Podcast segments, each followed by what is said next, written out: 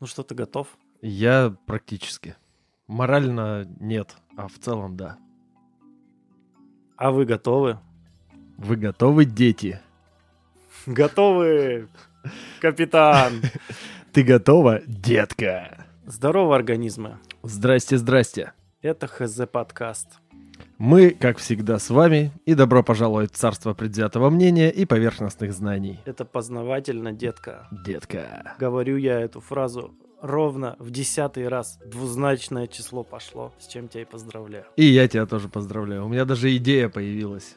Как вообще это можно дело отпраздновать? Как? Потому Давай. что раз юбилейный выпуск, а юбилей это ли не повод напиться? Так что, уважаемые, как минимум, Как минимум, уважаемые. Но я не думаю, что нужно сильно обольщаться. 10 это цифра недостаточно большая. тем более за Но- полгода. Все равно мы уже что-то знаем, что-то умеем, что-то уже переделываем. Да, За что спасибо в первую очередь слушателям. Ну и мне. Потому что я каждый раз это слушаю все не по разу. И сводишь. И свожу, Или как да. это назвать? Свожу, монтируешь. Монтирую. Нет, я просто... Почему? У нас ничего не монтируется. У нас вот ничего не вырезается. Только какие-то косячочки, если там буквально вот мясо. А так я ничего не вырезаю, ничего не подстраиваю. Все как есть. Не, Говорю, ну это то Без цензуры, так скажем. А что нам цензурировать? Мы всего лишь говорим по-китайски периодически. Ну, иногда. Или по-якутски. По-якутски еще бывает, да. В первом выпуске ХЗ подкаста, который случился, по-моему, еще в июле месяца, По-моему, мы 1 июля его запостили. вроде, или записали. По-моему, все-таки Надо будет выпустили 1 июля. И мы вели разговор о космосе. О космосе. Задавался вопрос, а зачем нам вообще лететь в космос? Чтобы что? Может быть, мы на него ответили, может быть, мы не ответили на этот вопрос. Может быть, этот вопрос вызвал еще кучу вопросов, что сто процентов. Ну, мы более-менее ответили, мне кажется. Тем более, ты сам говорил в одном из выпусков, что ты потом почитал статейку, и мы почти все угадали из того, ну, как что... это угадали? Мы же не сами это все придумывали. Ну, в Мы целом, да, исходили из того, что мы узнали. По моему принципу, так сказать, запатентованному. Это гуглить, в смысле? Ну, Или да. яндексить? Ну, погуглить, просто посмотреть и уже складывать в какое-то впечатление. Не говорю, что делать выводы, но впечатление всегда какое-то должно создаться по любой Мгм. теме. И я к чему повел-то эту тему? Что десятый выпуск э, неплохо было бы. Начали с космоса. Ну и десятый выпуск продолжить все-таки космосом. Да, и продолжить еще и прошлый выпуск, потому что там мы обсуждали вот эту всю тему немножечко вскользь.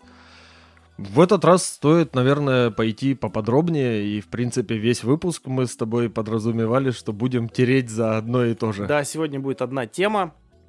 Наслаждайтесь.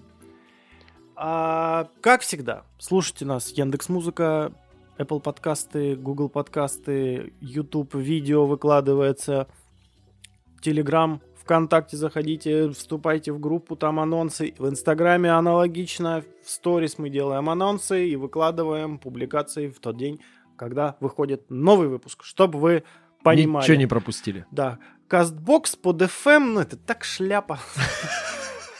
Ну кто, кто ходит через Просто на следующий день после выхода десятого выпуска Нам мы обрубают, исчезаем да, с да. кастбокса из-под FM. Что вот все места, где нас можно послушать. И напоминаю, что в Телеграме минут на 5-10 выпуск всегда выходит раньше. Имейте это в виду. В этот раз, кстати, вышел позже в Телеграме, чем ВКонтакте ре- репостнулось. Ну, Потому что в этот раз как-то они были достаточно оперативны. Я сам удивился, что оно прям махом Да, подтянулось. да, да. То есть в Телеграме появилась облога, потом всплывает через 10 минут ВКонтакте уведомление у меня, Мгм. И еще минут через 5 в Телеграме. Я был просто удивлен. лох медленно все делал. Да и ладно. Неважно. Итак, космос. А в частности, планеты и все, что в нем летает. Подожди, И не горит. Подожди, у меня есть тебе вопрос, как Давай. всегда. Ты знаешь, кто владеет космосом? Никто, им, по идее, юридически никто не имеет права владеть. Это и действительно использовать так. его в каких-то своих там гнусных целях, скажем так, военных или коммерческих. Это действительно так. В 66 году, в 66-м, да, значит, произошло вот что. Была принята резолю- резолюция Генеральной Ассамблеи Управления по вопросам космического пространства ООН. М, Чтоб ты понимал. Не слабо.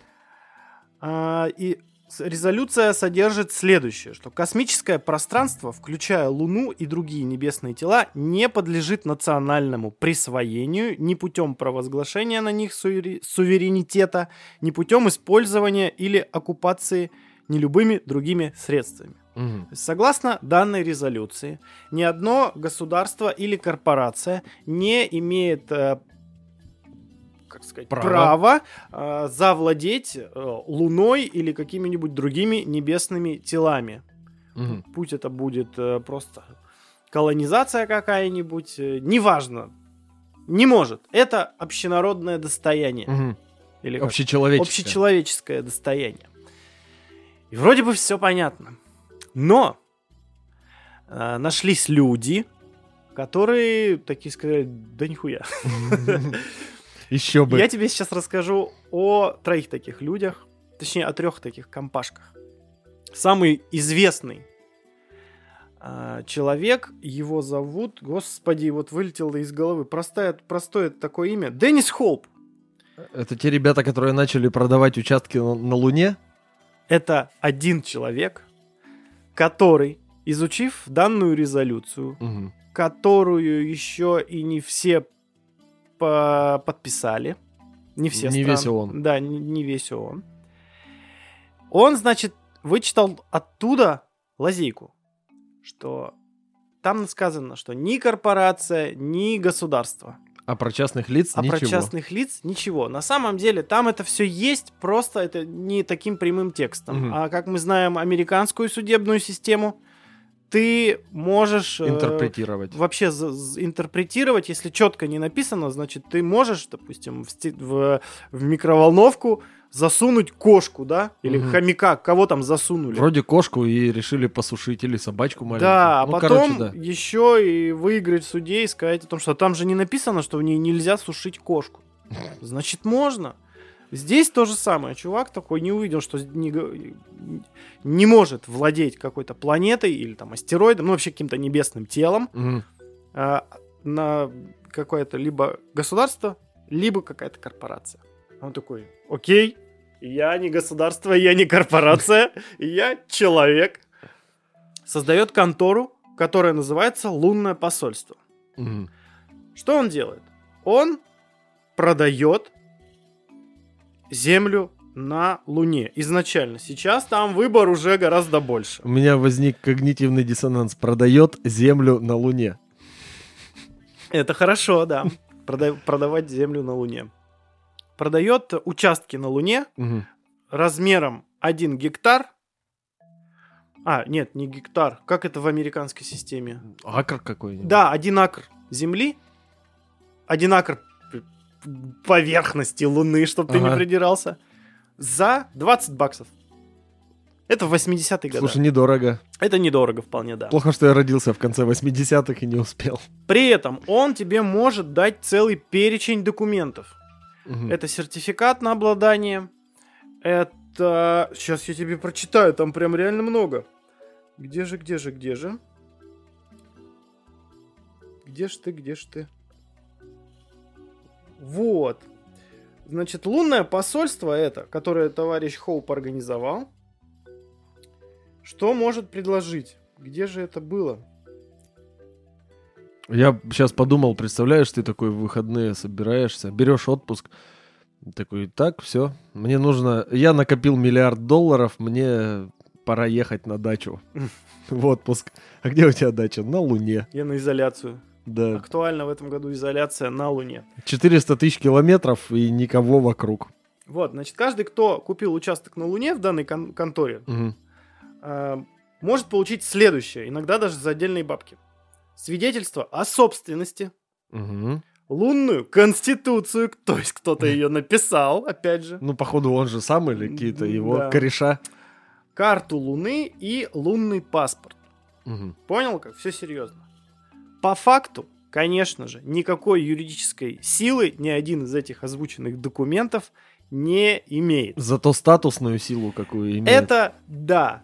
Поначалу это было воспринято как шутка, и народ ее подхватил, и все это в, в качестве сувениров. Ага. Вот. Ну, потому что 20 баксов за акр Луны не И даришь уж- кому-нибудь, типа, я дарю тебе кусочек да, я луны. могу подарить натуральным образом тебе Луну. Но товарищ весьма преуспел. Еще бы. как оказалось. А, при этом он ходил в суды. Зачем-то судился с НАСА.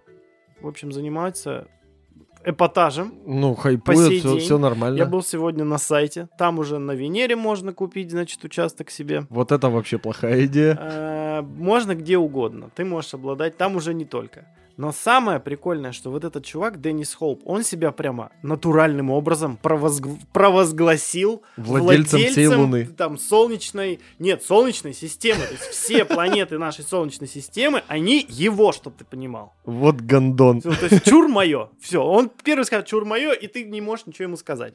Ну, конечно же, ни одно э, какое там аст- а- ас- астролог- астрономическое сообщество, естественно, не признает Мгм. этого. Ни одна конституция и так далее этого тоже не признает, но, но товарищ существует по сей день. Так а что ему сделают? Он, он с одной стороны занимается махинациями прям, а с другой стороны пойди докажи, что это мошенничество, особенно Ну, в их да. юридической системе. Более того, ни, ни одно законодательство, в принципе, любой страны не подразумевает такого пункта, как что наш гражданин не имеет права владеть собственностью вне нашей планеты, например, находящейся. Ну да. И Трамп в, деви- в 2020 году, в апреле или в марте, в апреле, по-моему, даже подписал какой-то закон, по которому а, гражданам США и компаниям США разрешается разрабатывать и осваивать территории вне планеты Земля, и это считается ну, нормальным. И Мгм. все те ресурсы, которые будут там выработаны, они имеют право... ну, Использовать, Да. продавать и так Да, да, далее. да. Но при этом они как бы не владеют этой территорией, просто имеют право там что-то работать и так далее, да? Нет, они могут работать на этой территории, то есть они имеют полное право при просто в любом месте высадиться, им никто не может запретить этого сделать. Как интересно. Это Кстати- идет в разрез вот с этой резолюцией, потому что США изначально вообще было против того, чтобы запрещать своим гражданам чем-то обладать. Ага. Вот, они такие. И в Википедии я читал статью вот эту как раз, где было сказано про вот то, что Трамп. И потом ниже ссылочка такая «Реакция России». И там просто одним предложением Россия считает, что Трамп что-то саботирует там какую-то там систему всего там, короче, козел он. Вот все отношение Прям так и написано. Ну нет, это я так уже интерпретировал. саботирует всю систему и вообще козел. Там просто было много умных слов, я их не запомнил. Я своими словами, так скажем. Вообще Ага. козел. Но это не единственный человек, который заявил права на небесные тела. Есть еще один товарищ, который гораздо более предприимчив. Короче, эм, в 96-м 96-м году. Запустилась миссия, опять же, НАСА запустила миссию на астероид под названием 433 Эрос. Значит, Слыхал про к такой? астероиду пристыковали зонд, который передавал на Землю информацию. Мгм. А, за то, что, короче, этот зонд находится там, Мгм. один чувак Требует с них теперь бабок за, за аренду парковку. его.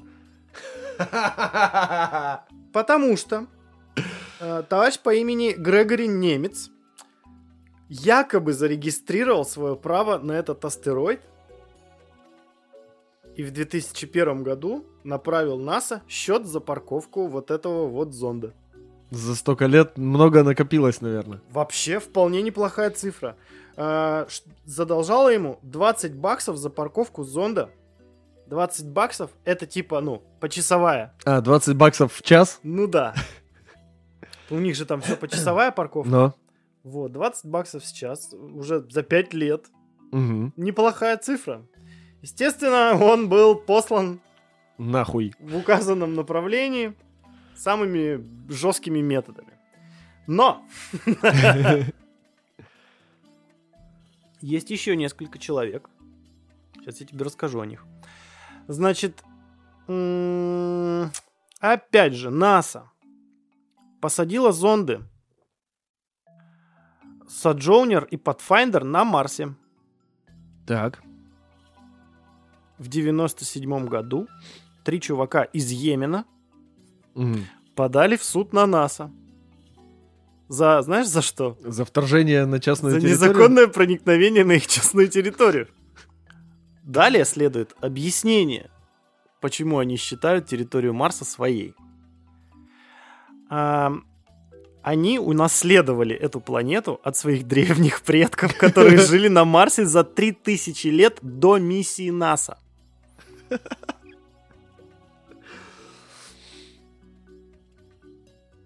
Так, и чё? Вот, Йеменский суд, что вы долбоебы.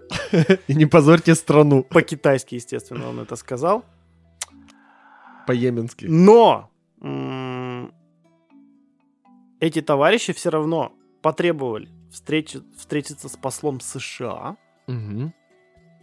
Попросили даже НАСА приостановить программу по достижению м, вот этого, короче, ну, каких-то исследований.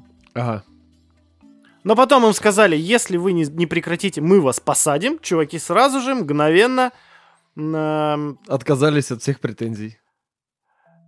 отказались, да, но начали продавать участки на Марсе по 2 бакса за квадратный метр.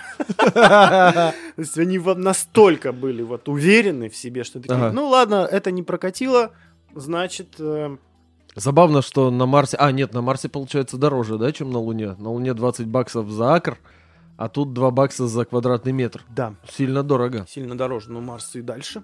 Ну да. Вообще про Марс есть у меня интересное наблюдение, которое в ходе подготовки к сегодняшнему выпуску у меня появилось, но это нужно очень глубоко в дебри зарождения нашей Солнечной системы уходить, и вот оттуда потом можно будет сделать вы- вывод. Ты закончил с ультрамошенниками космического Да, масштаба? но вопрос остается главным. Кто владеет планетами? Ну, по факту-то никто, Никто. Ну, и никто доказать не может, что он владеет этими планетами. И доказать он не может, может... только тот, кто, ну, очевидно, обитает на этой планете. Ну, по сути, да. То Потому есть что- можно, в принципе, этим всем ребятам сказать, «Э, если ты утверждаешь, что это твое, пиздуй туда. И там и живи. Точно так же к нам прилетают инопланетяне, спрашивают, чья планета? Наша. Ну, как бы Точно да. так же и мы к ним. И о планетах Земля для сегодня, землян. Сегодня, да, побеседуем. Гуманоиды, объединяйтесь. Да. Гуманоиды это мы, по сути-то. Даже человекообразные обезьяны это, по сути, гуманоиды. Потому что гуманоид это человекообразный. Мгм. Так и переводится. А еще мне тоже опять наши лингвистические упражнения в голову пришли. Нельзя же про Луну сказать территория. Потому Почему? что территория от слова терра, земля. А, земля. То есть это должна быть селетория, селенатория. Как-то так? Наверное, поэтому всегда говорят, высадились на поверхность Луны, Видимо, да. Не на территорию Луны. Мгм. Территория это же еще подразумевает, что не только, ну, земля, а, ну, если ты говоришь, вот это территория, то есть Мгм. это какой-то определенный участок. Ну да. И он может быть либо чьей-то территорией, либо территорией, на которой что-то происходит. И вот именно в этой... Ну, поэтому она и есть ну да, но, территория. но слово территория именно происходит от слова земля. Терра же, по-моему, греческое слово земля. О, я в этих ваших языках не... Я знаю только китайский. Я в китайском разбираюсь, успешно применяю его на протяжении уже немалого количества лет. Ну а хули, собственно. Да. Ой, я вот, если честно, не знаю, с чего начать, поэтому начну с отсылки к нашему прошлому выпуску. А конкретно я, когда переслушивал первую тему прошлого выпуска про Шнобелевскую премию, и там конкретно про матерящихся водителей, вспомнил стишок, который давненько вычитал, он меня очень порадовал. Сейчас хотел бы его исполнить. Сегодня Давай. моя очередь стихи читать. Декламируй давай. А, впервые сев за руль Оксана узнала множество вещей. Что у овцы глаза на жопе и что в дурдоме выходной. Вот. Спасибо, спасибо.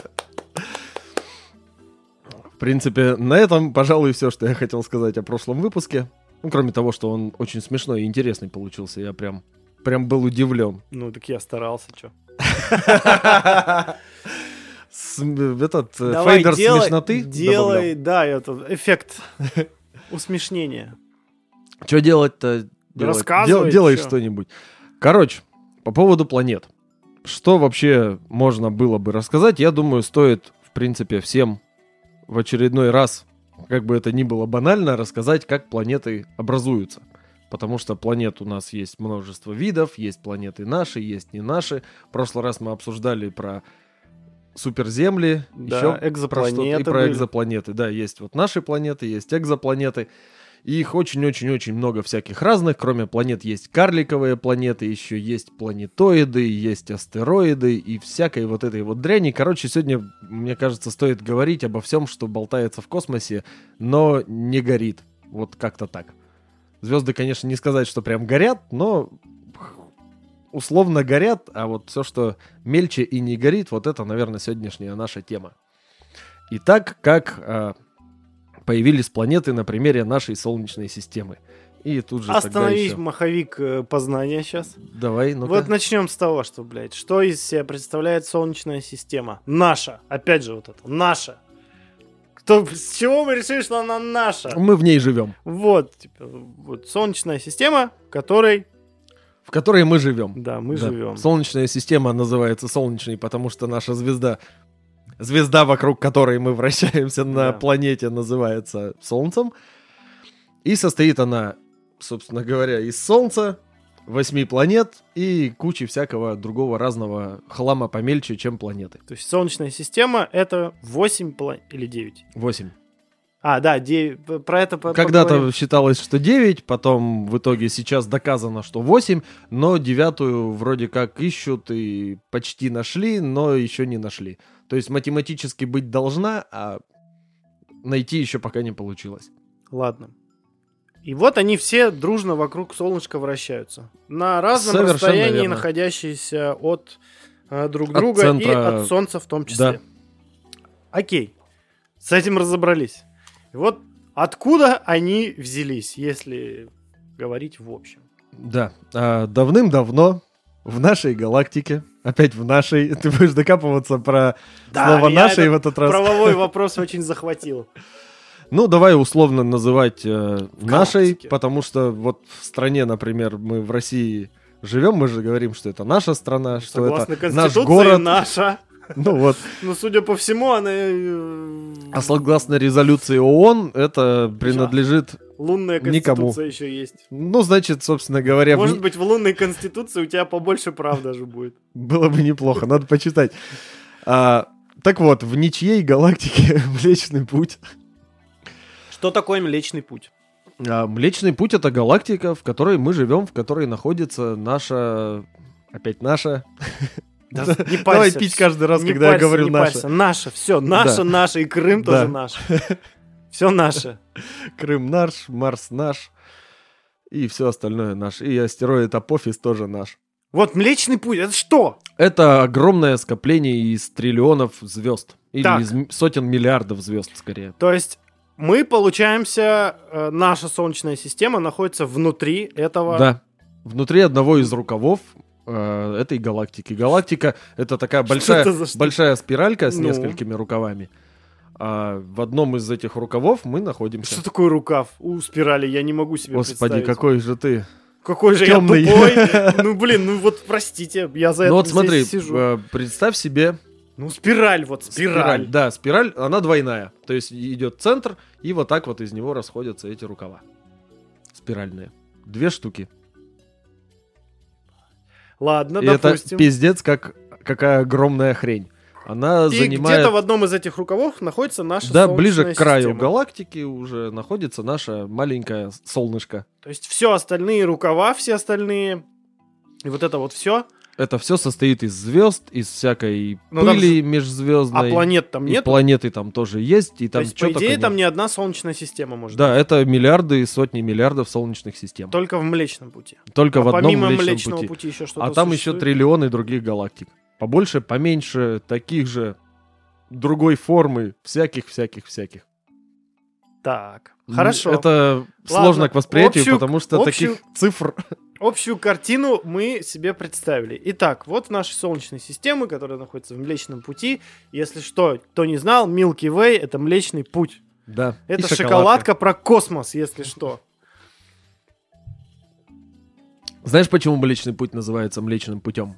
Потому что, наверное, он выглядит как э, какая-то такая дорожка белая. Да, он выглядит, э, когда ты смотришь на него с Земли, и назван был так давно, что еще не было электрического освещения, то есть все время было темно, ты поднимаешь глаза на небо, а там такая здоровенная светлая полоса, практически белая.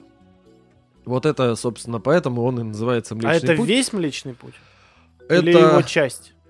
это его часть, которую мы можем видеть. Мы же находимся Ну да. внутри плоскости Ну вот я галактики. вот и Со тоже- стороны мы на нее посмотреть не можем, мы только косвенно по некоторым признакам можем определить, что она вот примерно такая, примерно такой формы, примерно такого размера, а изнутри, получается, она выглядит как большая белая полоса на небе, потому что галактика плоская. Ну, хоть галактика плоская. Ну, хоть То, что-то, слава да. богу, да. Вот плоскоземельщики плоская, у нас только галактика. Ну, кстати, Солнечная система тоже довольно-таки плоская. Да Ну, об этом давай, давай. это. Так вот, было когда-то в этом Млечном пути одно газопылевое облако, состоящее из водорода, немножечко Звали его из как- гелия. И звали его. Дарт Вейдер какой-нибудь. Ну, облако, и что Да, оно? существовало это облако, и оно болталось себе в пространстве, никого не трогало, все у него было хорошо. Пока рядом не ебякнула сверхновая звезда. Что значит ебякнула? Взорвалась, в Да, смысле? очень сильно взорвалась сверхновая А звезда. сверхновая звезда? Сверхновая звезда про- получается, когда просто очень большая звезда заканчивает свой жизненный путь и Ходит на и пенсию. взрывается, да. Она обваливается под своим весом. Так, видимо, надо тебе рассказать поподробнее, как живут звезды. Ну, них а вот она- Кокаин, золотые унитазы, Ну да. много а потом денег, взрываются. а потом взрываются или, всё понятно, или всё. еще что-то. Можно кино про это снять. Да, про это есть много разного кино. Так вот, Путь звезды. да, ты же, возможно, слышал фразу, что все мы состоим из звездной пыли. Нет. Нет, ну Я по таким себе. притонам не хожу. Эх ты, позорище. Я тебя свожу. Ну ладно.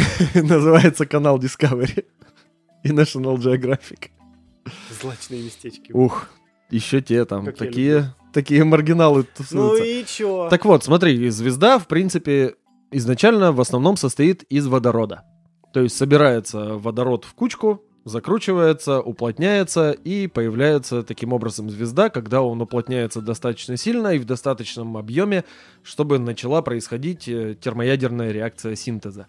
Термоядерная реакция синтеза это когда под большой температурой и большим давлением атомы водорода сталкиваются и скрепляются намертво, таким образом образуется гелий.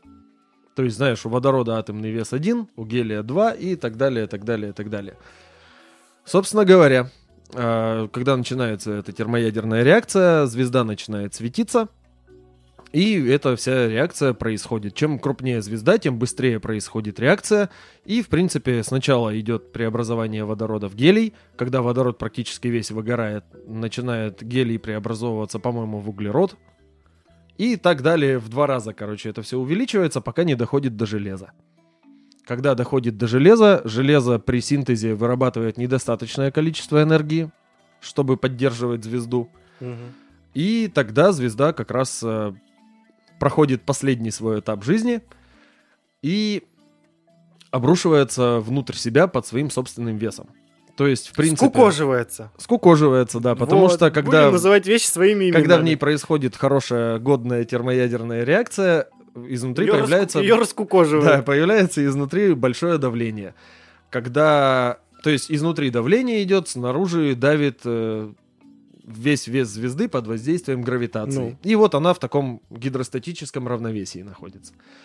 Когда термоядерная реакция ослабевает из-за того, что начало появляться железо, и она становится менее эффективной, тогда в некоторый момент внешне... давление гравитации превышает давление термоядерной реакции, звезда обрушивается внутрь себя, и если звезда была достаточно большой, то происходит мощнейший взрыв, взрыв, взрыв сверхновой.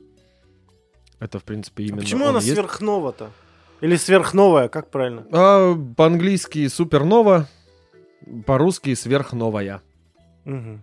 Ну, это, в принципе, просто так э, Ну, называется. то есть новизны здесь никакой нет. А в принципе, да, это, скорее всего, знаешь почему? Потому что это явление было открыто еще во времена какой-нибудь Древней Греции, когда ты сидишь себе, наблюдаешь за небом с венцом, завернутый в белую тряпку под оливой, и тут херак, вспышка на небе. Яркая такая, мощная, и такое ощущение, что, видимо, появилась новая звезда или что-то типа того. А на самом деле не появилась. А на самом деле сдохла старая, да. а Но ты узнаешь о том, что она исчезла не сразу, потому что... новая. Пока свет пока дойдет, до тебя смотря где дойдет она свет. была, да. То есть э, взрыв получается очень мощный.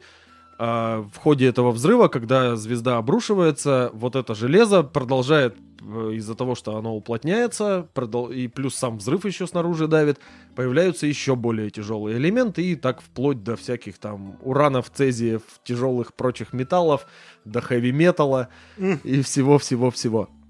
Так вот, когда в наше газопылевое облако э, рядом взорвалась сверхновая звезда, во-первых, э, это облако было более-менее равномерное, а его уплотнило, то есть создалась неоднородность, которая вызвала гравитационные процессы, и начала вся эта пыль собираться в кучку, потому что где-то была плотнее. И э, вот это начало уплотняться сильнее, притягивать к себе остальную пыль. Плюс э, в ходе вот этого вот взрыва другой массивной звезды, а то и даже нескольких, а наше облако насытилось, собственно, всякими разными тяжелыми элементами, типа как раз очень нужного для образования планет кремния, железа и прочего-прочего всего. Это было в самом начале. А далее наше вот это облако начало падать само на себя.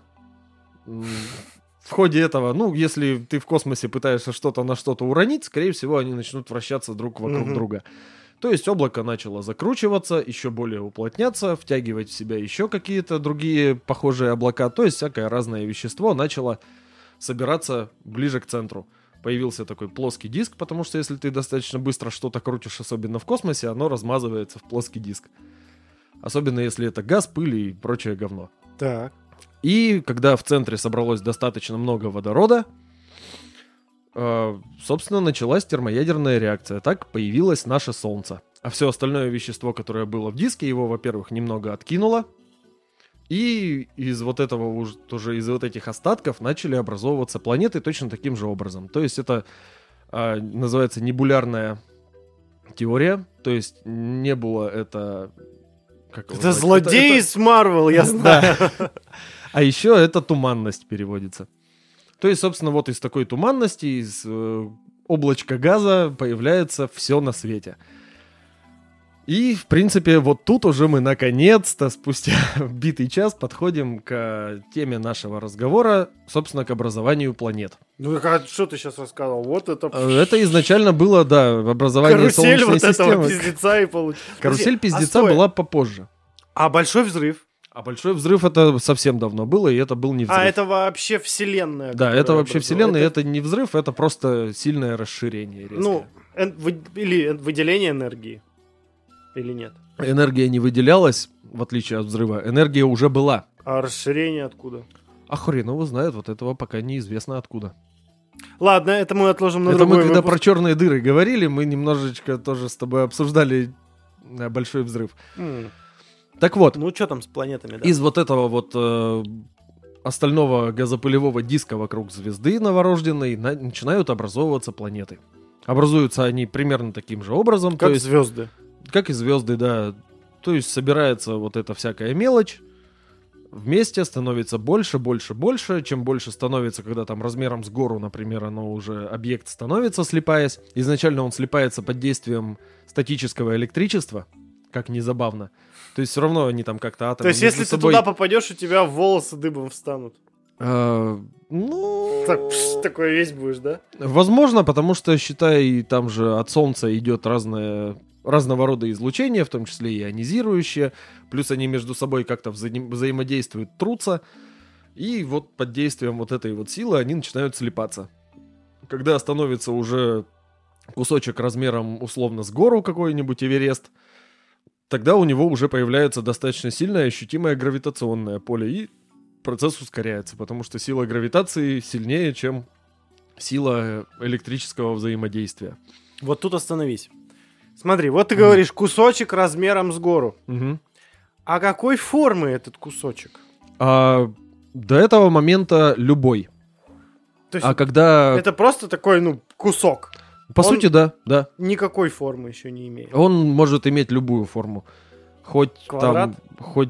э, Не, правильно, ну, Квадрат ге- правильную геометрическую Нет, он не пра- правильную геометрическую не может. Вот, то есть он будет обычный какой-то коряга. К- Картофелина какая-нибудь или очень уродливая картофелина. Просто это будет нагромождение камней, слипшихся друг с другом. Мгм. Когда он достигает размера уже около, по-моему, 400 километров или 600, ну там в зависимости от вещества, Да в диаметре? Или- в диаметре, да, он начинает уже приобретать сферическую форму, потому что начинает, собственно, из-за своей же гравитации, начинает прям обваливаться сам на себя тоже под своим весом.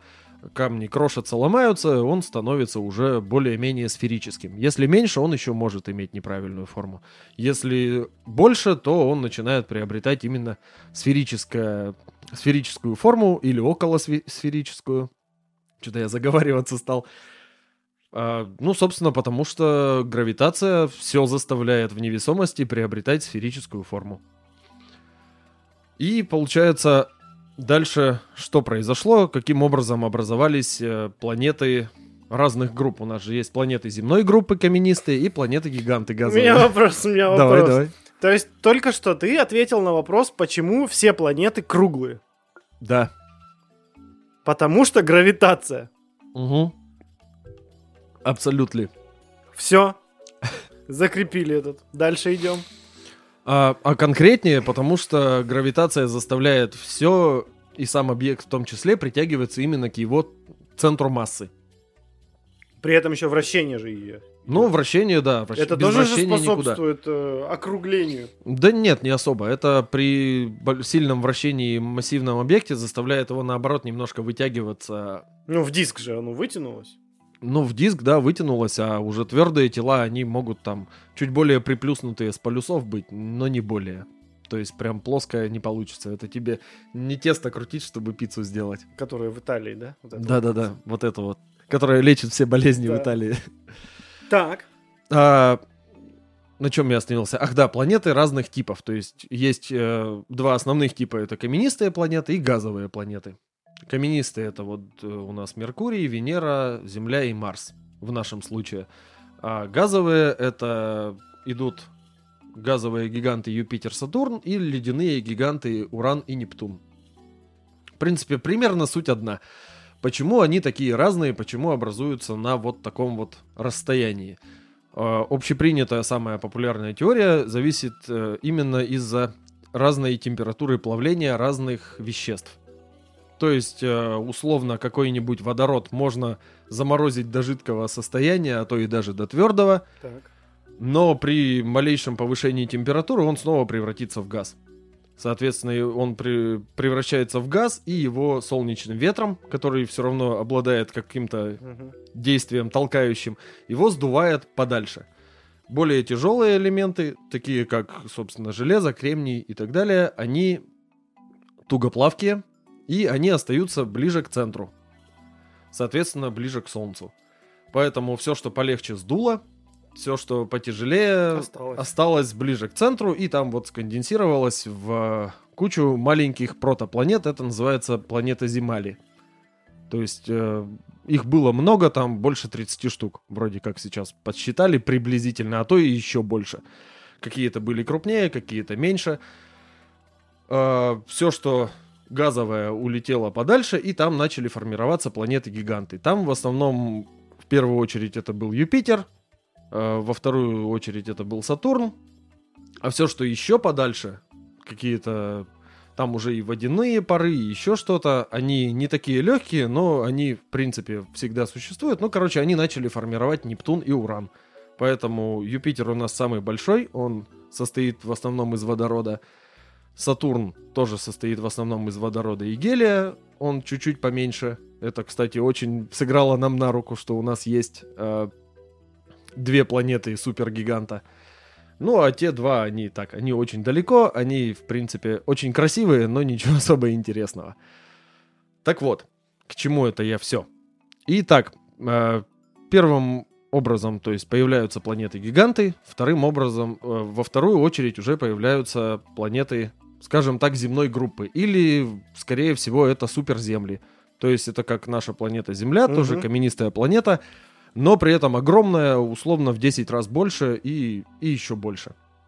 Если она станет еще больше, там, чем в 10 раз крупнее нашей Земли, то тогда у, у нее начнет уплотняться атмосфера, она тоже начнет собирать вокруг себя газ, и считается сейчас, что у того же Юпитера он изначально был тоже как суперземлей, грубо говоря, но потом за счет своего веса начал очень много и быстро собирать вот этот водород и гелий, оставшиеся после образования звезды, и за счет этого так раздулся. То есть у него нет как таковой твердой поверхности, то есть она есть, но где-то очень-очень глубоко у него там тысячи километров, это все атмосфера. То есть ты, ты когда в глазах моих падаешь... То есть это газовый гигант, правильно? Да, это Вот гигант. в глазах моих, видимо, прочитал вопрос, что, что из себя представляет планета вот газовая. Газовая, блядь, планета. Это магазин э, газового оборудования для меня. Ну да, это как это, знаешь, мир дверей, там планета да, газа. А это, плане... это газовая планета, и там много комфорок, судя по... потому что я слышу. Потому Комфорок что там понимаю... нет ни одной, но много газа. Я понимаю, когда ты говоришь о том, что вот каменистые планеты, то есть, ну, mm-hmm. это, грубо говоря, вот э, круглая, твердая... Кам... Каменный шарик. Каменный шарик, да. А здесь газовый, то есть он тоже шар, да? Да, тоже шар Только огромного он размера. состоит из газа. Да. Но у него где-то где ближе к центру все-таки есть какое-то маломальское ядро, угу. э, которое уже... А все остальное, то есть это, по сути, э, призрак ну, дух Земли. Это, это скорее как... Дух ну, каменистой планеты. Скорее вот как очень-очень-очень плотная атмосфера. Вообще Юпитер, очень, как умудрились... Очень плотная и большая. Да, ну она чем глубже, тем, соответственно, плотнее. Юпитер и Сатурн устроены следующим примерно образом, как умудрились э, добыть информацию с зондов, которые летали у них на орбите, их пытались всяко просвечивать. А, получается, как сверху идет э, у них самый верхний слой атмосферы, достаточно тонкий, просто из достаточно разреженного газа, ну, как там можно сравнить, как у нас там... Ты, в горах. Например, в горах, да. Чуть ниже уже идет более плотные слои этого же газа или других газов, там очень много всего за счет того, что там и молнии херачат, из-за того, что атмосфера такая большая, и в принципе планета огромная. Ну, то есть там уже и аммиак, и другие всякие органические а плотность соединения. это в чем выражается? То есть в давлении. В, коли- в количестве или в чем? А, в, вообще плотность это количество единиц вещества, скажем так, на единицу объема. Ну, вот. То есть там, грубо говоря, количество атомов на литр. Вот типа того. Ну вот, и получается, а, а давление здесь при чем? А чем выше плотность, тем сильнее давление. Типа он большее количество... Больше вот атмосферный столб, скажем так, тем сильнее, чем вы, больше атм, выше атмосферный столб, тем сильнее он давит на поверхность. То есть ты, если будешь погружаться И чем больше, собственно, газа, тем он будет плотнее. Да, да, да, а, тем ну, он сильнее спрессовывается к низу. Все, все. И получается, когда ты летишь вниз, у тебя газ все уплотняется, уплотняется, уплотняется, потом становится уже практически как жидкость по плотности. А, то есть, получается, под ну, условной поверхностью Юпитера, под гра- верхней границей атмосферы, где-то находится океан жидкого водорода, который там очень теплый, за счет огромного давления, Океан но при этом он, да, водорода. при этом он совершенно, ну, так настолько плотный, что аж жидкий. Но это еще не самое интересное. Это отличная фраза, подходящая не только для вообще данного контекста. Настолько плотный, что аж жидкий. Мам, я сегодня настолько плотный, что настолько плотный, что жидкий. Ну, так. За плотность. За плотность. Наше все. Это не самое интересное состояние водорода, потому что... У нас тут падает конструкция. Ну, ничего страшного. Так. Она нам сейчас пустая, не особо нужна. Мы попозже сходим и ее наполним. А еще глубже водород уплотняется еще сильнее и приобретает предполагаемое состояние металлического водорода. То есть там водород уже становится твердым телом. Представляешь, жесть какая. То есть вот настолько он плотный, и вот этот металлический водород, то есть газ-водород, который вообще к металлам никакого отношения не имеет, приобретает свойства металлов. И за счет этого уже у Юпитера появляется чудовищное магнитное поле. Настолько сильное, что может тебя убить, когда ты к нему просто подлетишь. Ну, вот убьет он тебя сильно. каким образом? А... Не притянет же к себе с огромной скоростью, что тебя расплющит. Нет, ну это как, короче, как... У тебя магнитное поле тебя разорвет, наверное. Не, магнитное поле тебя не разорвет, не разорвет, это будет похоже на действие радиации или микроволновки, например.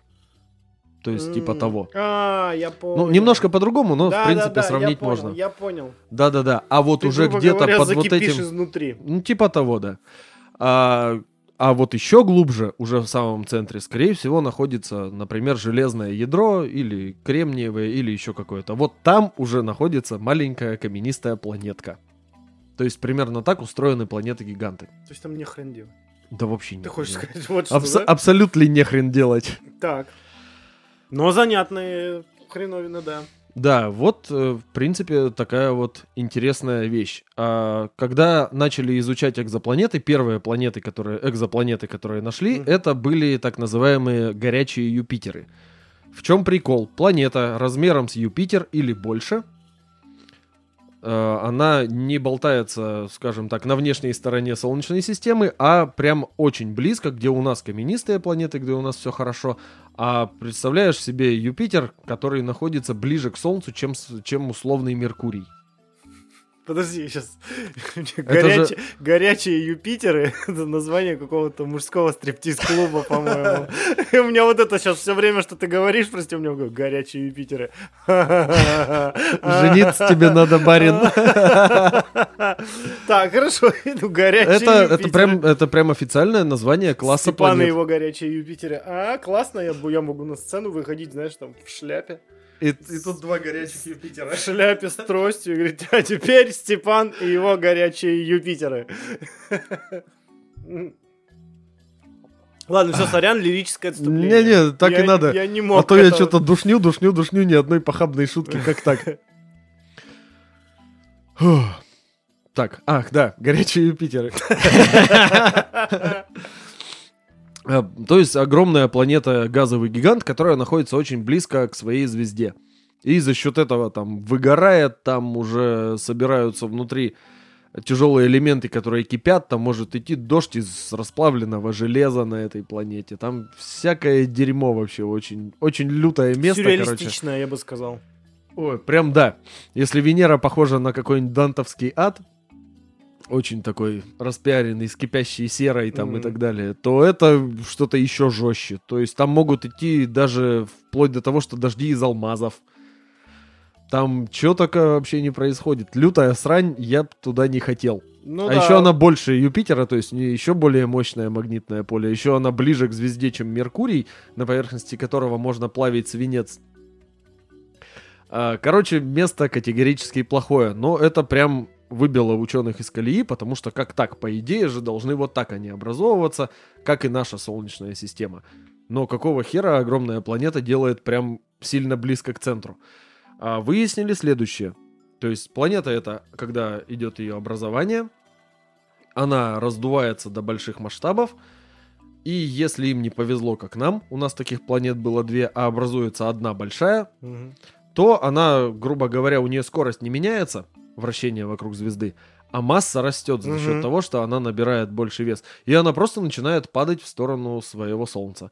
Ну, соответственно, либо на нее падают более мелкие планеты, либо она под, своей, под действием своей гравитации их либо выпинывает наружу куда-то, либо отклоняет, они сами падают на звезду. Ну, короче, она просто всех расшвыривает и приближается к своему Солнцу, начинает вращаться вокруг него. Нам в этом случае повезло, потому что у нас есть две планеты-гиганта, одна поближе, одна подальше, и они таким образом себя уравновешивают, не дают, не дали, короче, Сатурн не дал Юпитеру приблизиться к Солнцу. Нам в этом плане очень сильно повезло. Нормальный мужик Сатурн. Да, нормальный мужик Сатурн, и они вместе, в принципе, нам очень помогают, потому что когда какая-то срань прилетает из-за пределов Солнечной системы или от внешних границ, типа всяких астероидов, они по большей части отклоняются планетами-гигантами или притягиваются к ним, или отклоняются и не попадают в нас. Поэтому, в принципе, наличие большой планеты-гиганта полезно для образования жизни на планете. А, вот как-то так. И думаю я, что, собственно, хрен с ними, с Юпитерами, потому что зачем нам эти планеты, по которым нельзя побегать? Ну да, логично. Да, следующий интересный класс планет это суперземли, про которые мы тоже говорили. Их открыли значительно позже горячих Юпитеров, и они тоже, в принципе, ввели ученых в ступор. В плане того, что какого фига везде есть суперземли, а у нас нет. Точнее, их очень много везде в других солнечных системах, а в нашей почему-то нет. Давай это все изучать, э, думать и так далее, пришли к следующим выводам. То есть, как бы сегодня опять выпуск о том, что ученые все время ошибались, но все-таки они учли свои ошибки и поняли следующее. Суперземли у нас когда-то были, потому что если с внешней Солнечной системой все более-менее понятно, там болтаются огромные планеты, у них все хорошо. Внутри же происходила, собственно, та самая карусель пиздеца – о которой было бы интересно рассказать, потому что там начали образовываться в первую очередь как раз вот эти суперземли, огромные каменистые планеты, но их было слишком много для такого маленького участка пространства, и они начали просто безбожно сталкиваться друг с другом, херачить одна об другую.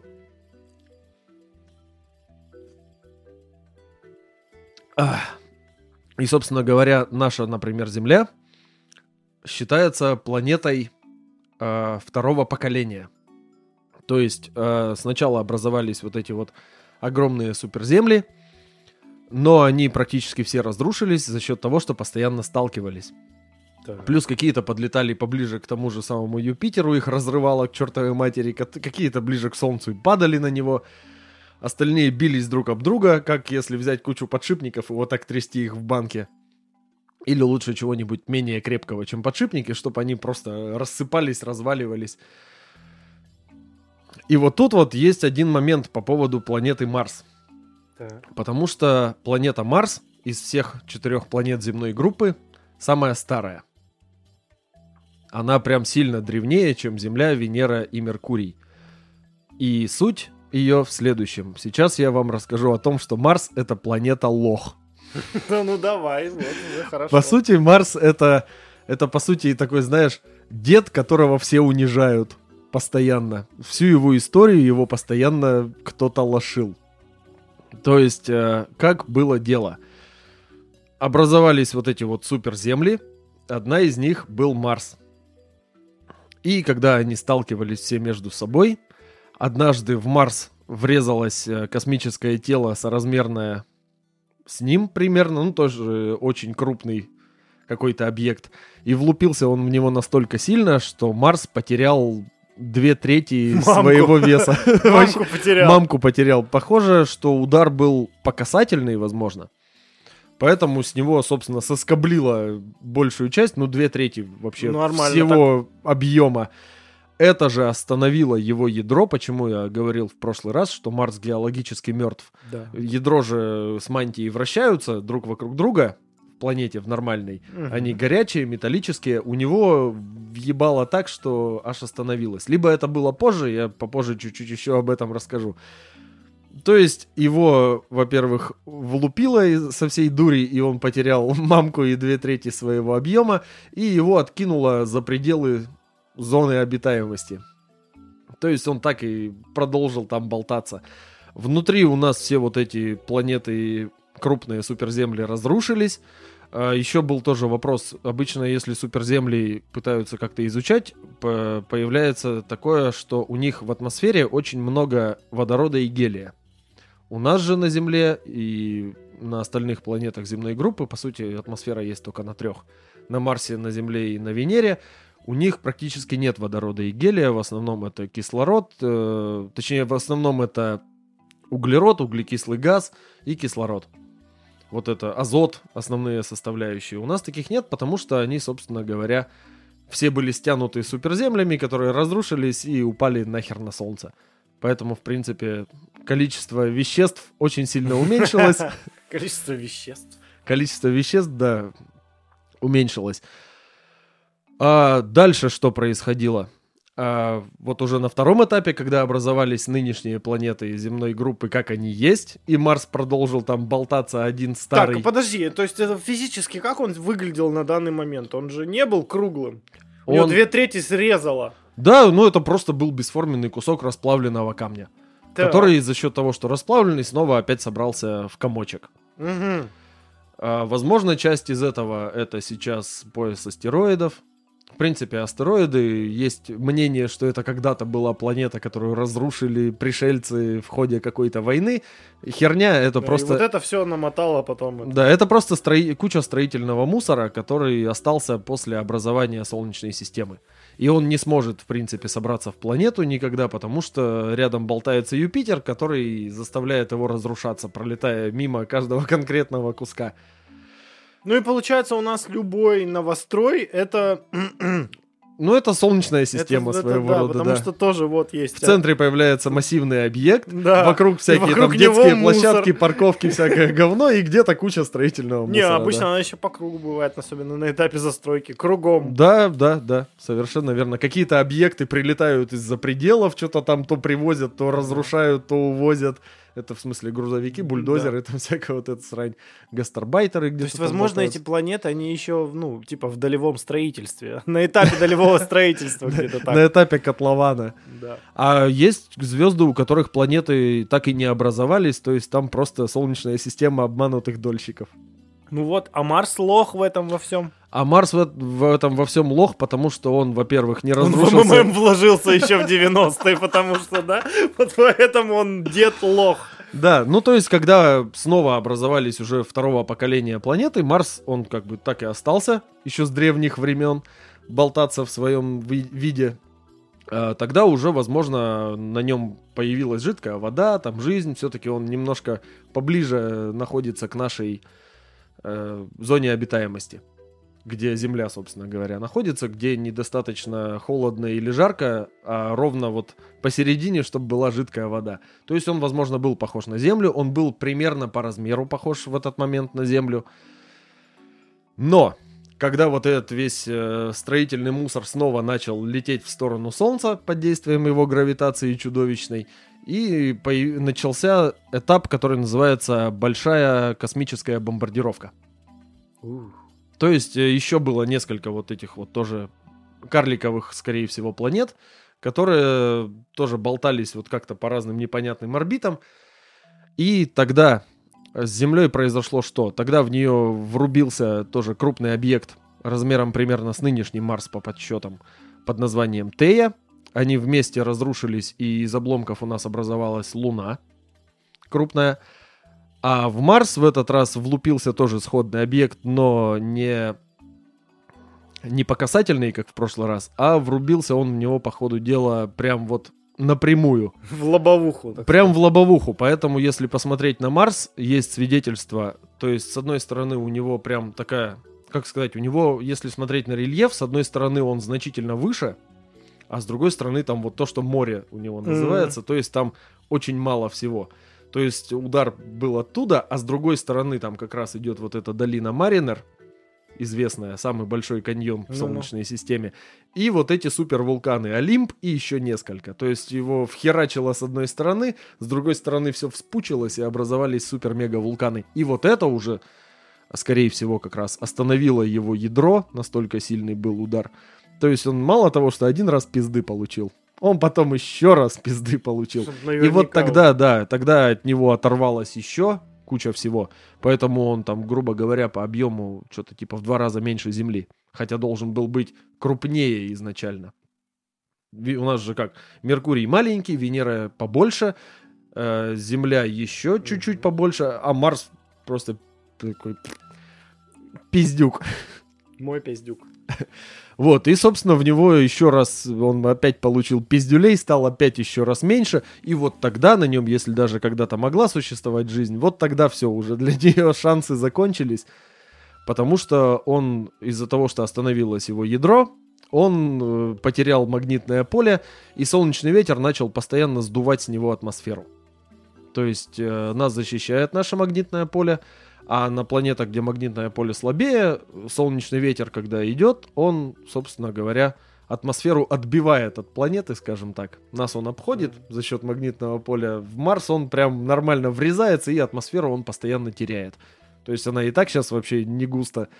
А скорости, возможно, он вообще ее полностью потеряет. Слушай, отличное название для группы «Солнечный ветер». Ну, Наверняка я подозреваю, что такая, такая есть, да. Надо будет потом посмотреть.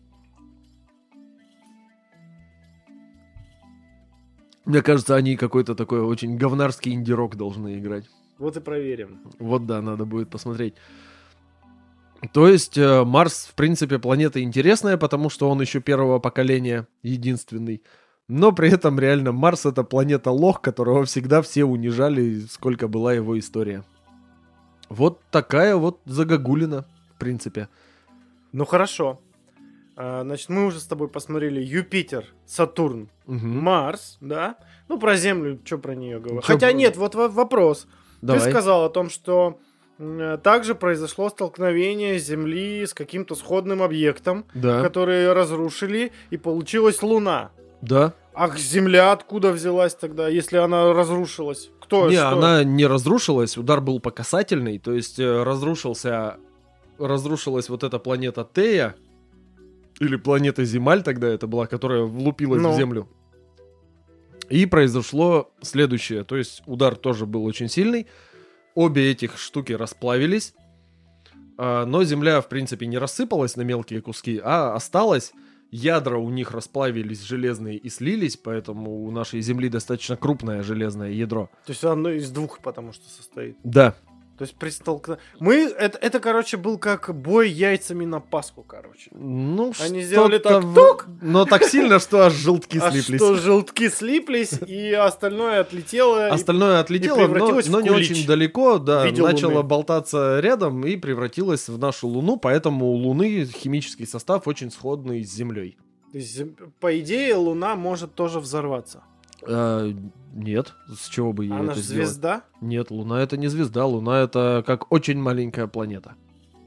А, то есть это не звезда? Нет, это не звезда, это спутник, это просто вот круглый камешек, который крутится вокруг нашей Земли. Вот и шикарно, что мы сейчас об этом заговорили. Потому а... что ты думал, что Луна это звезда? Ну, вообще... Я, вообще... я тебя ударю сейчас. Ну, блин, ну, сорян, что теперь? Ну, потому что какая планета? Ну, короче, вот как раз мы сейчас к этому хорошо и подошли. То есть, почему вот эта планета, а вот это не планета, да? А, ну да. И самый яркий пример... Это Плутон. Это Плутон, который в 2006 году просто сказали, нет, ты не планета. Это к вопросу, опять же, вот о том, с чего мы начинали, что кто-то заявляет свои права на владение, а кто-то говорит, что я решаю, планета это или нет. А тут дело, смотри, какое. А почему вообще решили, что Плутон не планета? Угу. Смотри, вот как раз опять возвращаемся назад. Разговаривали о количестве планет в нашей Солнечной системе. Угу. В нашей Солнечной системе. И Солнечная система наша. Э, их было 9, так? Нет, их было Хренолеон вообще. Не, ну вот которые мы прям вот точно А, ты имеешь в виду, которые считались, да, скажем так? Ну, в частности, вот в 1930 году Плутон был открыт. Да, и да, до да, да. И до 2006 года, получается, мы считали, что в нашей Солнечной системе 9 планет. 9 планет. Да. До тех пор, пока, э, не помню, как этого чувака звали, э, не рассказал о том, что Плутон, собственно, не подходит под классификацию планеты. Это вот который mm. с нашим русским Батыгиным вот ищут сейчас девятую планету. Это же он э, как раз, у него даже где-то подпись там Плутон Киллер есть. Э. Да-да-да, возможно. Смотри. Он, он а... сказал, что она не подходит, то есть существует классификация, что может быть планетой. И там есть критерии, я вот их не помню, к сожалению. Я тебе подрасскажу в общих чертах. Вот, давай, вот Точно что может знаю. называться планетой? Да, это, короче, по сути, больше вопрос, эм, вопрос понятийного аппарата. То есть, как бы по понятиям, Мгм. Плутон больше не планета. Потому что, ну, не было как такового раньше именно определения, что есть планета. А тут это э, вывели, наконец-то, уже определение, внесли в него последние все изменения, и суть была в чем? Дело в том, что примерно там же, где находится Плутон, то есть это в поясе Койпера, я про это забыл рассказать. То есть у нас есть внутренняя Солнечная система, где планеты земной группы, пояс астероидов, а, планеты-гиганты, ледяные и газовые. Пос... Дальше находится пояс Койпера, где уже болтаются всякие, э, как сказать-то, куски льда.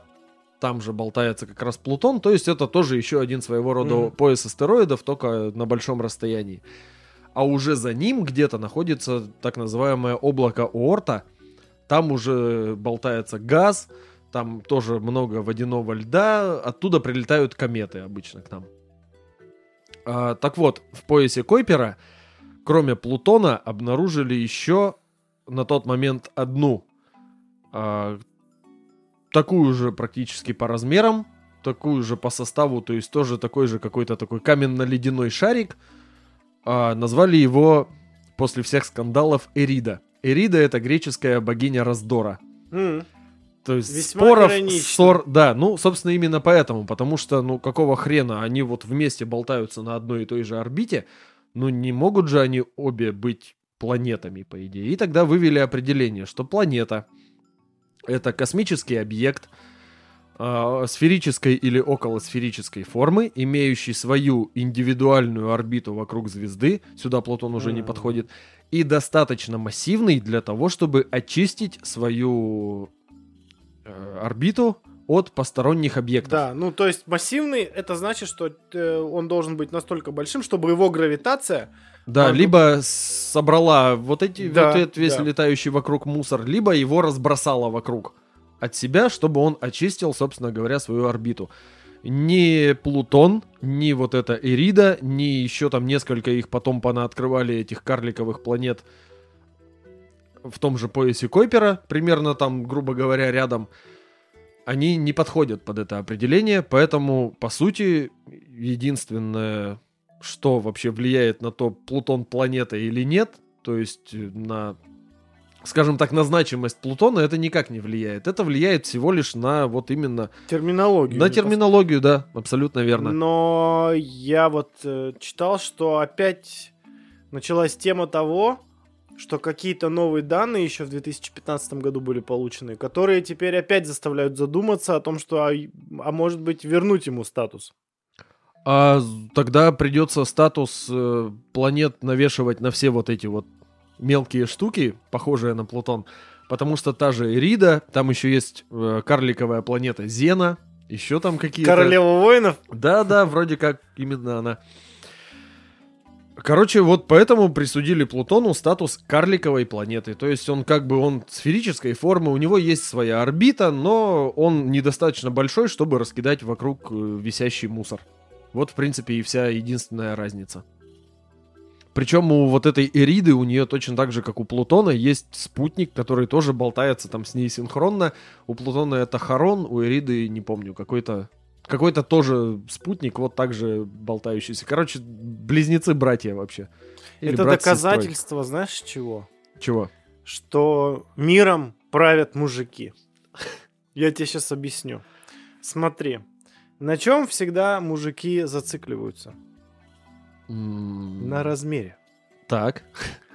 Поэтому Плутон оказался недостаточно большим, Да его... чтобы иметь такую гравитацию, которая сможет либо всосать, либо разбросать, собственно, э, Носки. все- всякие ништяки. Именно поэтому размер недостаточный, поэтому Плутон не планета. Кто может оспорить это заявление, скажи мне?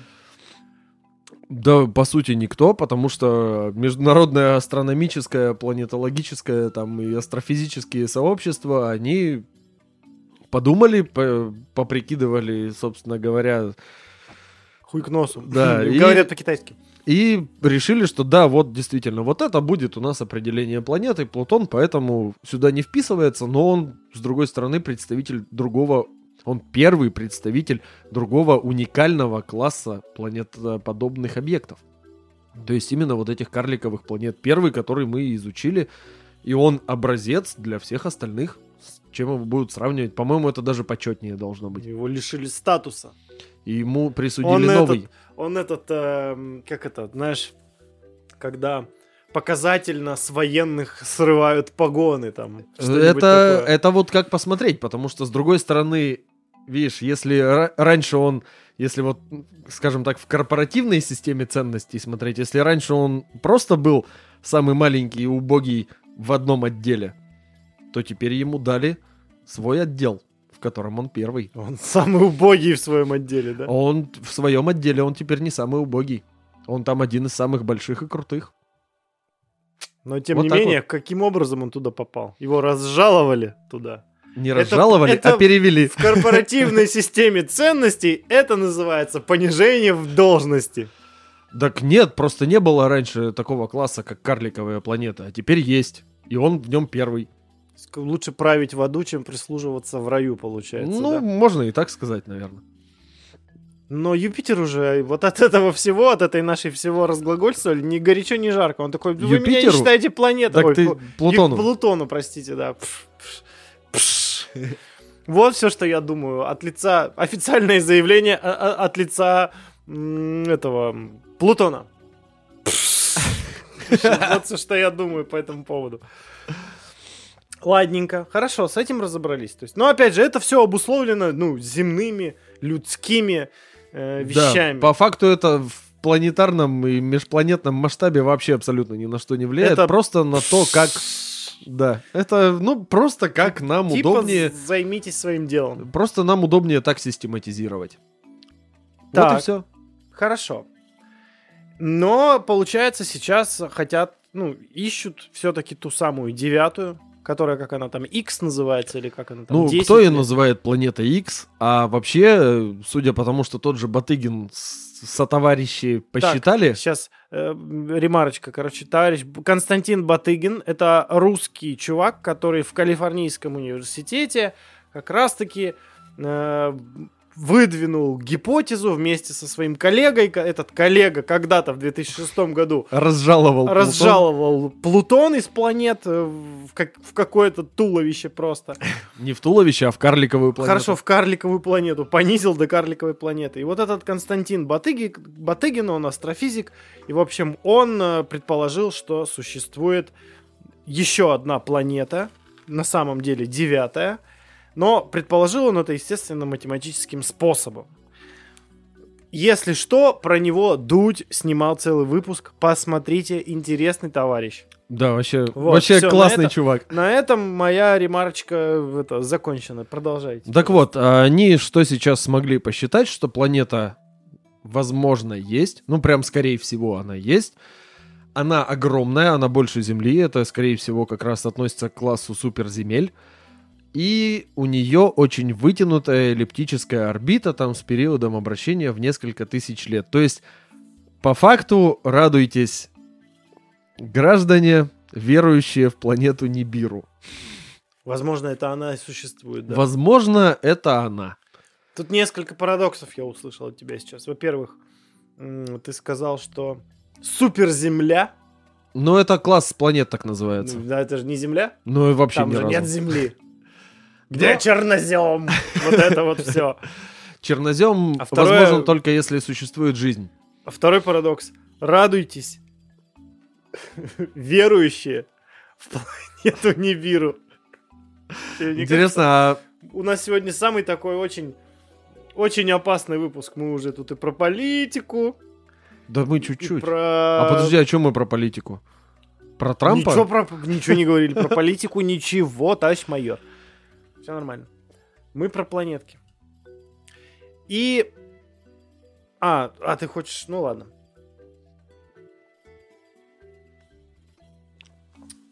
Так чё, чё, про, и про политику, и про Нибиру, и Ну, про что? ладно, давай вернемся к вот к Нибиру. Я просто подметил вот несколько таких этих парадоксальных штук. У меня тут так много пива. Так, ну и чё? Ну и, собственно говоря, все. То есть они подсчитали, что она, скорее всего, есть. Она оказывает Осталось ее увидеть только. гравитационное, да, влияние на остальные объекты, собственно, в, кой- в поясе Койпера. То есть она как-то отклоняет их траектории, те, за которыми можно уследить, которые достаточно крупные, которые известны. Но увидеть ее все еще так и не смогли. То есть какой-то, скорее всего, судя по данным, которые есть, которые они смогли найти, какой-то объект существует, где-то он болтается, все это неравномерно, поэтому, скорее всего, у него вытянутая эллиптическая орбита. А где он, ни хрена непонятно. То есть сейчас пока все результаты их исследований это два путя, собственно говоря. У тебя есть два путя. Да, у тебя есть два путя. Либо вот эта вот девятая планета есть, но мы ее пока не нашли, либо вот это влияние оказывает что-то еще. Вот это пока все выводы из того, что они сделали. Ну, Я ничуть не принижаю их заслуг, но будем, в принципе, будем посмотреть, как говорится. Как говорится, будем да. подождать, будем посмотреть. Потому что, ну, по факту, кто-то же должен этим, наверное, заниматься. Ну, вот так, если разобраться. Ну, этим должны заниматься Это- астрофизики, ну они да. и занимаются. Не, ну, я к вопросу о том, что кто-то заявляет свои права, прежде кто-то лишает статусов, а но прежде чем занят. пред- предъявить свои права или лишить статус, нужно ты так или иначе лишаешь статуса что-то конкретное Мгм. и предъявляешь права на что-то конкретное. Так вот, чтобы это конкретное в принципе ну, каким-то образом материализовалось хотя бы у нас в голове, Мгм. нужны люди, которые берут и такие, походу, там что-то есть. Что точно не знаю, Ну, что-то есть. но что-то прикольное, судя по всему. Да, это, это здорово. Я думаю, что найдут рано или поздно. Если она там действительно есть, то ее по-любому найдут. Потому Ну, что все сам сказал, остальное что же там нашли. раз тысячу лет там у нее это. Или в несколько тысяч лет. Вот, так может быть просто, ну, мы не в периоде, да и все. Да, она тогда просто поближе подлетает. Она, по сути-то, в принципе, находится очень далеко. Она даже за Плутоном, то есть за поясом Койпера где-то болтается. Так что просто ждем и смотрим. Там, возможно, сидят эти невидимые кукловоды. Да, там, скорее всего, рептилоиды сидят под золотым щитом. Если ее... Хотя, если бы у них был золотой щит, то ее бы уже, скорее всего, нашли. Потому что золото сильно отражает Да, свет. да, да, да, света бы нам бы и... было. и она бы была достаточно ярким объектом, ее бы нашли. И тогда это было бы имело действительно такой фантастический орел, потому что, представляешь, золотое свечение Мгм. откуда-то из туда, из глубины вселенной. С другой стороны, возможно, у них как раз сейчас, вот в несколько последних лет, уже щит истончился настолько, что его практически нет, поэтому их не видно. Ну, он же есть, И он они- же золотой. И они скоро должны прилететь. и- За новой порцией. Да. Они сюда прилетают, а тут 2020 они такие, о чуваки, что ж вы сразу-то не сказали, чтобы мы порожняком не ездили. С другой стороны, как бы проблемы этих самых шерифа не волнуют. И раз уж они такие крутые и развитые, даже придумали голосовой ввод, они, скорее всего, и наши проблемы их волновать не будут, и они добудут себе что-то. такие, так, ну, в общем, ладно. План не пон- выполнен. Вот этого мы с должности снимаем, ты тоже больше не планета. Да, теперь вы не планета. Да, Вы Земля плу- больше не вы наш планета. Плутон, суки, унизили. А у нас там может быть... А они план выполняют. Да. А вы сами тут чем заняты-то? Обезьяны. Э, Болезнь у них. Обезьяны натуральным образом. Все, разжаловать. Теперь вы больше не гуманоиды. Вот это было бы забавно. Да, представляешь, все человечество вот так выстроили в одну очень большую шеренгу. Ну, как в шеренгу. Да, и как в девятом... да. как в Вы этом, все говно! Вы посмотрите на себя. Вы что наделали, да? Вас зачем таких делали? Чтобы вы собирали золото! Да. Где Мы вам золото? даже подбросили видеоигры, где говорят, нужно больше золота. Сука, вы не понимаете. Тупые. Тупые С обезьяны. сегодняшнего дня вы не гуманоиды, а Земля не планета. Живи и теперь как хотите. Все. Я сказал. Все, я просто, да. Все. Несите бомбу. Я, знаешь, что понял? Что вот где-то примерно к этому промежутку времени у нас начинается морализаторство какое-то. Ну, Ну, возможно, Мы да. делаем какие-то выводы и говорим, что не вы все говно. Вот особенно я любитель, я по прошлому выпуску, я-то там вообще Ну, тебя прям да порвало порвал, немножко, да. да. И, ну, и хорошо же. Давай э, немножечко... Мы же кроме знаний должны нести что-то еще. Например, там... Свое неважное мнение, например. Да, или важное. Э, Хорошо. Давай как-то теперь все это дело округлим. Итак, что мы имеем на данный момент? Округлим. Да. А что с Ну, округлим? планета круглая. Вот. А, каламбурчик, да. На данный момент мы имеем, значит, Млечный Путь, Да, в котором в одном из его рукавов да. Болтается наша Солнечная система, состоящая на данный момент пока из восьми найденных планет. Одной звезды и восьми найденных Да, планет. одна из звезды. Эта звезда, естественно, Солнце. Да. Точнее, не совсем так. Одной звезды, восьми найденных, доказанных планет, хреновой горы карликовых планет и астероидов и кучи спутников. И Луна. Лун. Потому что Луна — это спутник. Ну вот Луна... А у того же Юпитера больше там что-то около 60 Так, не грузи, спутников. фашист. Луна это что спутник? Это спутник. Что по факту спутник из себя представляет? Спутник из себя представляет тело, которое вращается вокруг планеты. Ну, то есть это не планета. Это И не, не планета. звезда. И не звезда. А что ты меня тогда чморил тут? Так Ты потому сам что... его спутником не назвал ни разу. Ты Как чё- это не назвал? Вот так. Вот будешь это все вот Я монтировать. Это первый раз будет. Как раз десятый выпуск я специально повырезаю, потом тебя включу и скажу, вот ты не говорил этого. Ну, короче, я, придумал, что мы будем снимать для сторис э, в качестве рекламы того, что мы записали выпуск, мы просто будем пиздиться на камеру. Это Луна планета. Нет, это спутник. Да-да-да. Ты вообще говорил, что это звезда. Так, хорошо. А девятая планета у нас в поиске пока Девятая еще. планета у нас в перспективе, вот, н- наверное, так сказать, или в гипотетическом. Мы хотели бы ее найти. Да. А вот то, что там на ней, есть ли она и что там происходит, и есть ли там невидимые кукловоды, Поймем, когда найдем. да, когда найдем. Случится это непонятно когда, но когда-то должно, наверное, случиться. Ну, рано или поздно, если она существует, то рано или поздно найдем. Скажем так, немножко обтекаемо. Окей. Что мы имеем еще? Плутон лишили звания. Ага.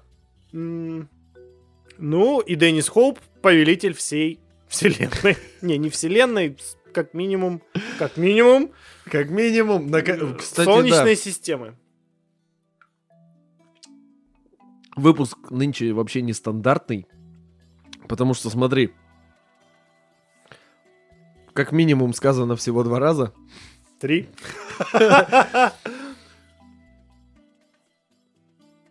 Практически никаких похабных шуток, потому что в Да космосе... здрасте, а мои горячие Ю... Степаны его Ну, разве горячие что это. Скорее всего, я подозреваю это потому, что в космосе все круглое, сферическое. И нет горячие. вытянутых объектов, похожих на пеструн. Поэтому, видимо, похабных шуток сегодня меньше. Ну, нужно же расти. Ну, в принципе, собой. да, да, да. Не все про письки шутить. Итак, это десятый ХЗ подкаст. Астрономический, нет, планетологический. Планетологический. А, Заслуженный планетолог Этой хаты. это- этой хаты, как минимум. Заслуженный а, планетолог в этой хате. И, не знаю, что там еще есть. Где? Э, Младший экзопланетист Степан. Ну, ну, ну, Допустим. Экзопланетист, да. Поведали вам сегодня о двух важных вещах. Это о каких? Сейчас придумаю, подожди, ну ты чё? Я специально говорю это, о каких, чтобы дать тебе паузу хотя бы еще в пару секунд, чтобы ты успел подумать. Чтобы я успел А сочинить. ты все... Итак, никто не владеет ничем во Вселенной в глобальном смысле. Кроме вот этого понятия. пидора, который там... Кроме вот этого пидора, который что-то, видимо, знает. Ну, надо отдать должное, деньги человек зарабатывает уже на протяжении многих лет. Ну и иногда... Сейчас вообще будет мысль. То, что мы видим на первый взгляд, может оказаться не тем, чем кажется на самом деле. М. Ага, потому что Плутон. Понял, да? Второй выпуск подряд, как вообще повелитель мыслей. Когда-то, помнишь, у нас было такое понятие «повелитель кисок»? Когда ты делаешь что-то очень эпичное. У нас То- было повелитель. Да, у нас. Короче, не, не у нас в Не ты- ХЗ-подкасте, мы- а мы у нас... углубились. Ладно. В общем, Э. десятый выпуск был замечательным, но нужно его заканчивать. Поэтому Да. я свое слово сказал уже красивое. Давай, ты что-нибудь... Десятый, юбилейный, Погнали. как всегда квазинаучный, как всегда познавательный. Ах ты, украл ее. Ну ладно, да. И как всегда для вас были Георгий и Степан. Надеемся, вам было интересно. Оставайтесь с нами. Всем пока. Пока-пока.